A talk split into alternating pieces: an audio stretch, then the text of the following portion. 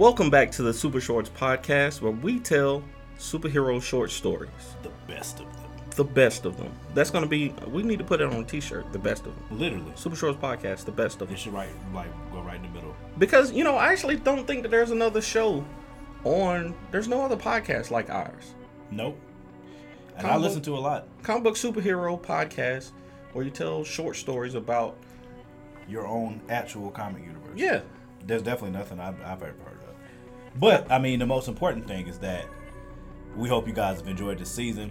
This is uh, chapter 11, Supremacy. supremacy. Uh, I hope that you guys have been paying attention to the titles and you put those titles together and you read it out loud, say it out loud to yourself. Uh, and to your friends. yeah, and to your friends, and please spread the word because uh, there's a lot of money that went into this.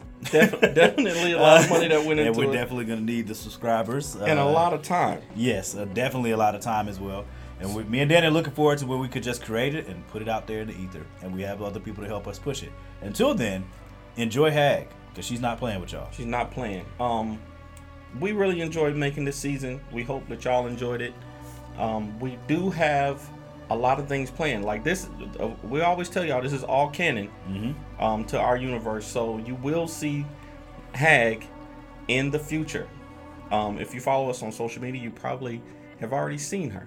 So um, Well, they've seen her on the poster. definitely seen her on the poster. Yeah, So we appreciate y'all. Enjoy the please finale. enjoy. We we loved it.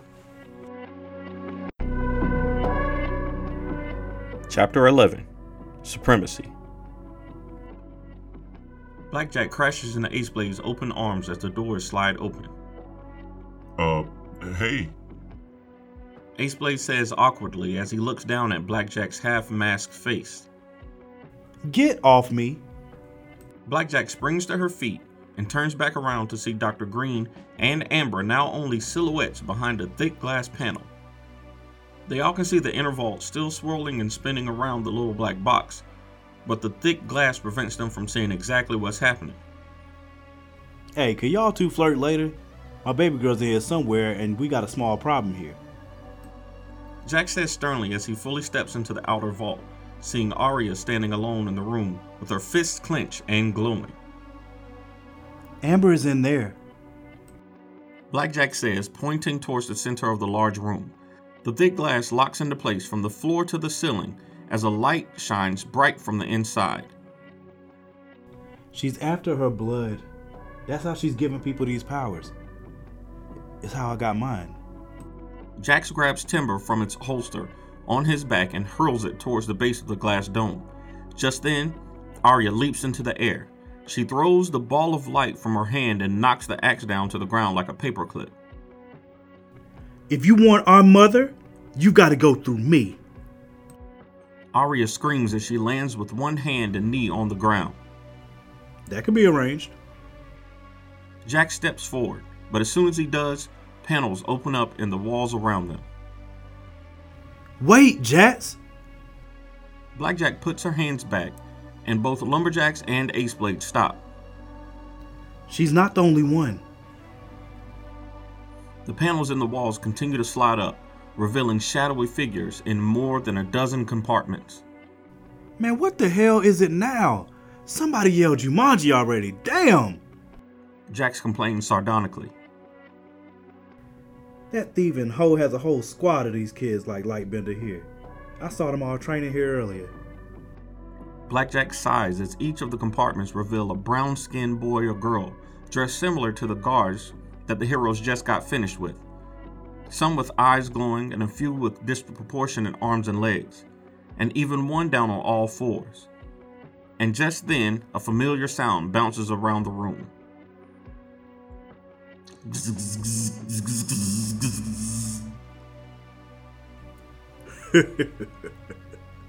What's good, Lady J? I've been waiting to see what these little biddies could do. Trespass steps into the light on the far end of the room, boldly igniting his weaponized barbed wire around his arms and legs. Let's see how bad we beat y'all ass. I'll bring the biggest beast on with my violators. I've always known you won't about shit, but this is a new low, Barbie. I gotta tell you, I'm impressed with your lack of care here. Lumberjack steps forward as Trespass passes by the glass dome and laughs again. Gathering around him, a dozen young and incredibly powered beings. Any of these in your database? BlackJak glances back to Aceblade. My research is mostly limited to Vegas City, unfortunately. Aceblade responds, inching closer to BlackJak's right side.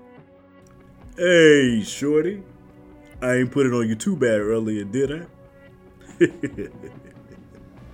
Trespass chuckles as he slides his sleeves up to his elbows and crosses his arms to let them rest on the top of his diaphragm.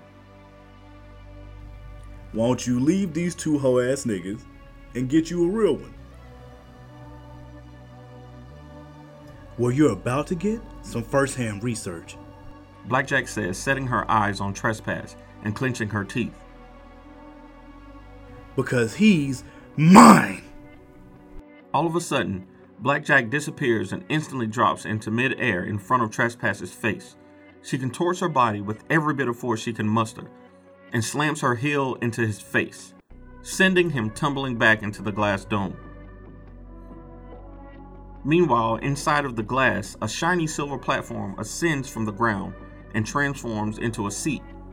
Dr. Green motions for Amber to sit. The sound of trespass slamming into the glass echoes inside the soundproof dome. What was that? Amber exclaims, finally looking back over her shoulder. Through the glass, she can only see shadows and figures and flashes of light all around the dome. Your new brothers and sisters are just training, preparing for a world that will absolutely resist their sovereignty. Dr. Green's voice purrs like honey as Amber takes a seat. Do you think you get my dad to understand? Amber asks. He's gonna be mad. I could tell he was pissed back there. Well, you know your dad, sweetie. He's not really the listening type, but I'll do my best. Dr. Green reaches slowly into a compartment and pulls out what looks like an automatic blood pressure cuff. All of that time he spent in prison, and he could have been building a life with you and your mother. She smiles and Amber chuckles. He could have learned about your powers and taught you how to use them. I do believe your father is a good man. Just like my late husband, he was fighting for our people. But also, like my husband, he is impulsive. He doesn't have our patience. Dr. Green slides the cuff over Amber's arm and presses a green button, causing it to inflate. Is this. She pauses as her lip quivers. Is this gonna hurt? No, sweetie. You'll feel a little pinch, and as soon as these three vials are full, we'll both get out of here and go home. Dr. Green smiles as Amber laughs in agreement. Her smile fades as the cuff begins to tighten around her arm. Okay, okay, I'm ready. Amber asks, fidgeting in her seat. You know, I was a lot like you when I was your age. She says, pulling three glass vacuum sealed blood collection vials out of her jacket pocket. Oh, yeah? How so? I can tell you pick up on things fast, so if you're like me, you get bored easily and procrastinate. Yeah, but I always get good grades and I finish my work early, so I mean, when I'm done, I don't really have anything else to do but talk to my friends. Amber smiles, feeling like she was caught red handed. Exactly. And I bet you're, hmm, let's say less melanated teachers see you as a troublemaker instead of feeding you more material to keep you focused, huh? I mean, I like my teachers, but they don't really get me or teach what I feel like we really need to know. They're just trying to get through a terrible curriculum. Amber exhales and lays her head back, closing her eyes. Mm hmm. That's what I know. Another one of the things we get to fix because of you. Dr. Green says as the cuff punctures Amber's caramel skin and finds its vein. Amber grimaces and then relaxes again. Speaking of time, how well do you understand your powers? Well, I mean, I know it happens when I'm scared or I'm angry. It seems like everything slows down around me. As Amber talks, Dr. Green attaches the first vial, and then the second. The deep red blood spills into the vial and fills quickly as the cuff loosens and she starts to feel her pulse strengthen. Mm hmm. That's exactly what it is. I figured it out when we studied BlackJak. She thinks she's disappearing and reappearing places, but she's actually manipulating time around herself while her body takes her to exactly where she envisions with her mind. Dr. Green says. Crazy thing is, she only has a tiny portion of your power. That's why she can only move short distances. That's crazy. And you're sure you could teach me how to control that? Dr. Green nods her head and grins as she pops out the second vial and places the third. I'm absolutely sure. And I think it's about time for your first lesson. She looks into Amber's eyes again, and they both smile. But first, I want to thank you for trusting me with this. You don't know what you have just given to our people.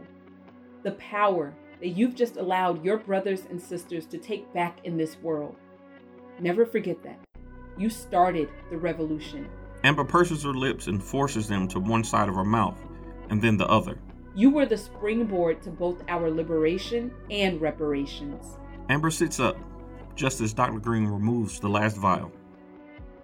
Dr. Green extends her hand, helping Amber out of the seat while simultaneously removing the cuff from her arm.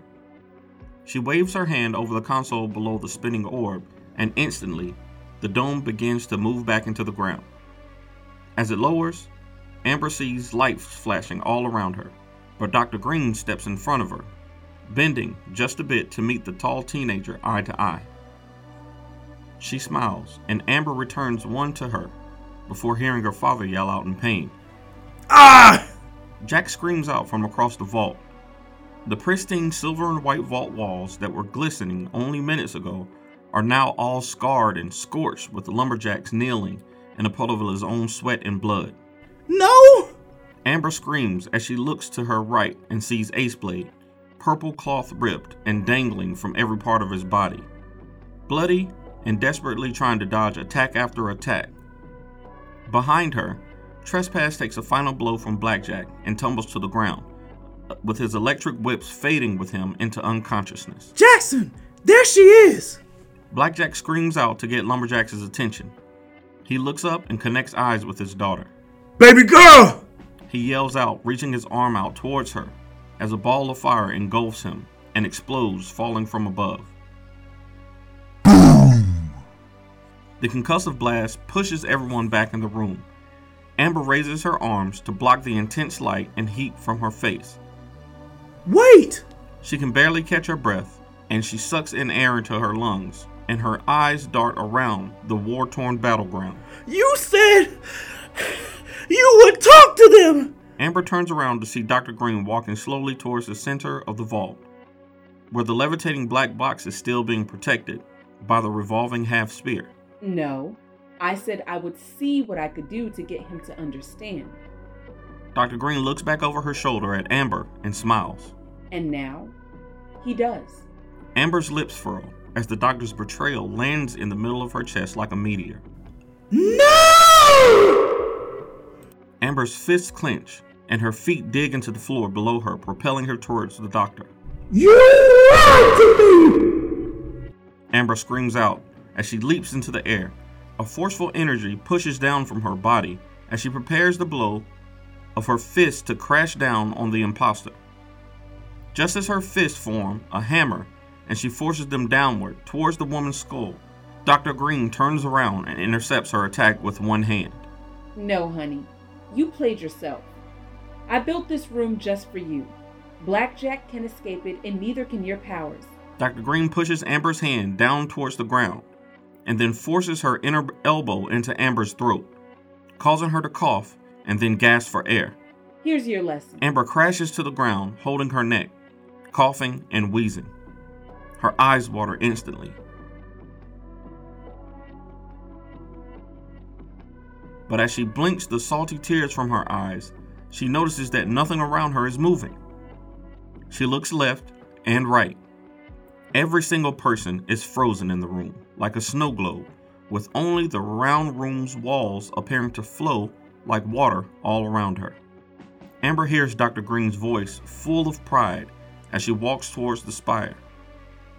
Amber looks up at the box that was moments ago protected by the revolving magnetic barrier, now frozen in time. Don't trust anyone in this world, not even your own feelings. Green says as she leaps off the ground, flipping over the metal spire and snatching the small black box from the now exposed space in the middle of the room. As she lands effortlessly on the other side, she holds up the box and removes the three vials of Amber's blood from her pocket. A small drop of blood drips from her nose, and her proud smile disappears as she wipes it away. With another wave of her hands, the doctor activates a trap door below her and slides down through it, disappearing like BlackJak has done so many times before. As soon as the hole closes back up, everyone and everything in the room begins to move again. Amber looks back to see her father engulfed in a red glow, but untouched by the flames. The spire column in the middle of the room begins to flash a bright white and red light as an alarm erupts from the building. Every superpowered soldier races back towards the walls as they open, and they vanish just as quickly as they appeared. BlackJak drops right at Amber's side and then puts her hands on her shoulder. Instantly, they both disappear and reappear right in front of LumberJax. Jackson reaches out and hugs Amber as the alarms blare. Aceblade limps over to the group and yells, What the hell just happened?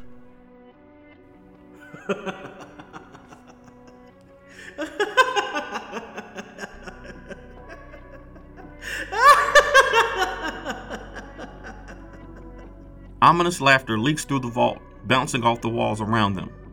Evolution just happened, and the revolution is about to begin. Dr. Green's voice continues to softly bounce off the walls, creating an echo that slowly reverberates through the room.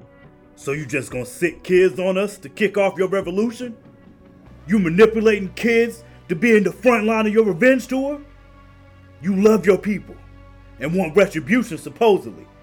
But you're using our future and their lives to fund it? Lumberjack says, grabbing his axe. The laughter bounces off the wall again before abruptly stopping. Miss me with that bullshit, Umtogo. Green says as a hologram of her appears in the room before them, floating in the air. You of all people should know what the hell needs to happen. You're just too soft to do all that needs to be done. I'm not waiting on a damn thing else. If you were a better father to your daughter, you wouldn't have created a niche for me to slide into. I didn't kidnap your daughter. I offered her the future you should have created. I simply showed her what the world thought of her and showed her what's inside her to solve it. She made the choice to share and shed her blood for the cause. 14 years old and better man than you. Green says as she chuckles, rolling her eyes. Jax is infuriated, but the pit of his stomach turns because she at least spoke partial truth. As he chews on those words, Aceblade chimes in. So what's the grand scheme then? Well, I'm glad you asked. Because what kind of mastermind would I be if I didn't reveal the plan, right? Huh? Isn't that how it works in the movies? You already won. You may as well tell us before it hits the newspapers. You sicked your little kids on us knowing we wouldn't kill them. That was a good strategy. I'll give you that. But what's the final play? What the hell are we here for?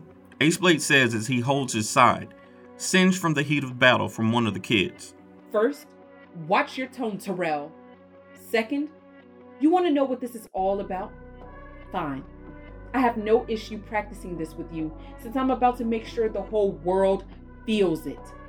I served in the military of this country. Not only me, but my husband. We dedicated our lives to it. We took the risk knowing where it could lead us. We left our families and went and did what we had to do. Dr. Green says, shaking her head before continuing. My husband and I ain't regular. We didn't join up to sit behind desks with low stress. So we mastered our fields and were in some secret circles most people, especially our people, don't know about. Dr. Green says, growing more irritated. So what? You saying you're doing this for justice? You're using their own target against. Aceblade retorts before being interrupted by Dr. Green. We found out that the government has already been keeping tabs on our kids for this shit, and for those that don't have genetic markers for it, experimenting all kinds of shit on our babies because nobody cares. Dr. Green says, catching herself before crying, as her lips quiver, and she wipes spittle from the sides of her mouth. There won't be media attention. You ever seen an uproar for one of ours like JonBenét Ramsey? The whole country looking for her ass, but we can barely get a cop to blink an eye in Atlanta when our kids are coming up missing. Damn near 30 kids gone in two years, and they telling us they probably just ran away. Then got the nerve to arrest the black dude in town for it and pin all the cases on him. We never found a good number of those kids, and they still don't know. Kids in orphanages abused, kids in the projects snatched up. What the hell do you think has been happening to our kids? Then the ones in school get the poorest education. The curriculum makes sure to teach us all the shit that shows us why we are at the bottom and they're up top. Like it's natural order. Won't teach about their barbarism, the fact that our mothers were raped for sport and to flex and whisper about it in corners. Won't teach the full story of America and how it got here because that See, that may just piss those kids off and force them to do something, to take action, to change the corruption around them instead of ingratiating themselves into it. You're not as smart as you think you are. But trust me, we will find out before you get somebody else's babies killed. Aceblade yells back at her, losing any semblance of patience and amusement that he was trying to hold on to. I'm doing this because I'm tired and I'm not waiting on shit. See, I tried waiting when my husband collected documents and footage to bring back stateside to put out in the media. He was assassinated by that bitch ass Defense Secretary Shelby. You think it's coincidence? They were murdered two days before our hearing. Hmm.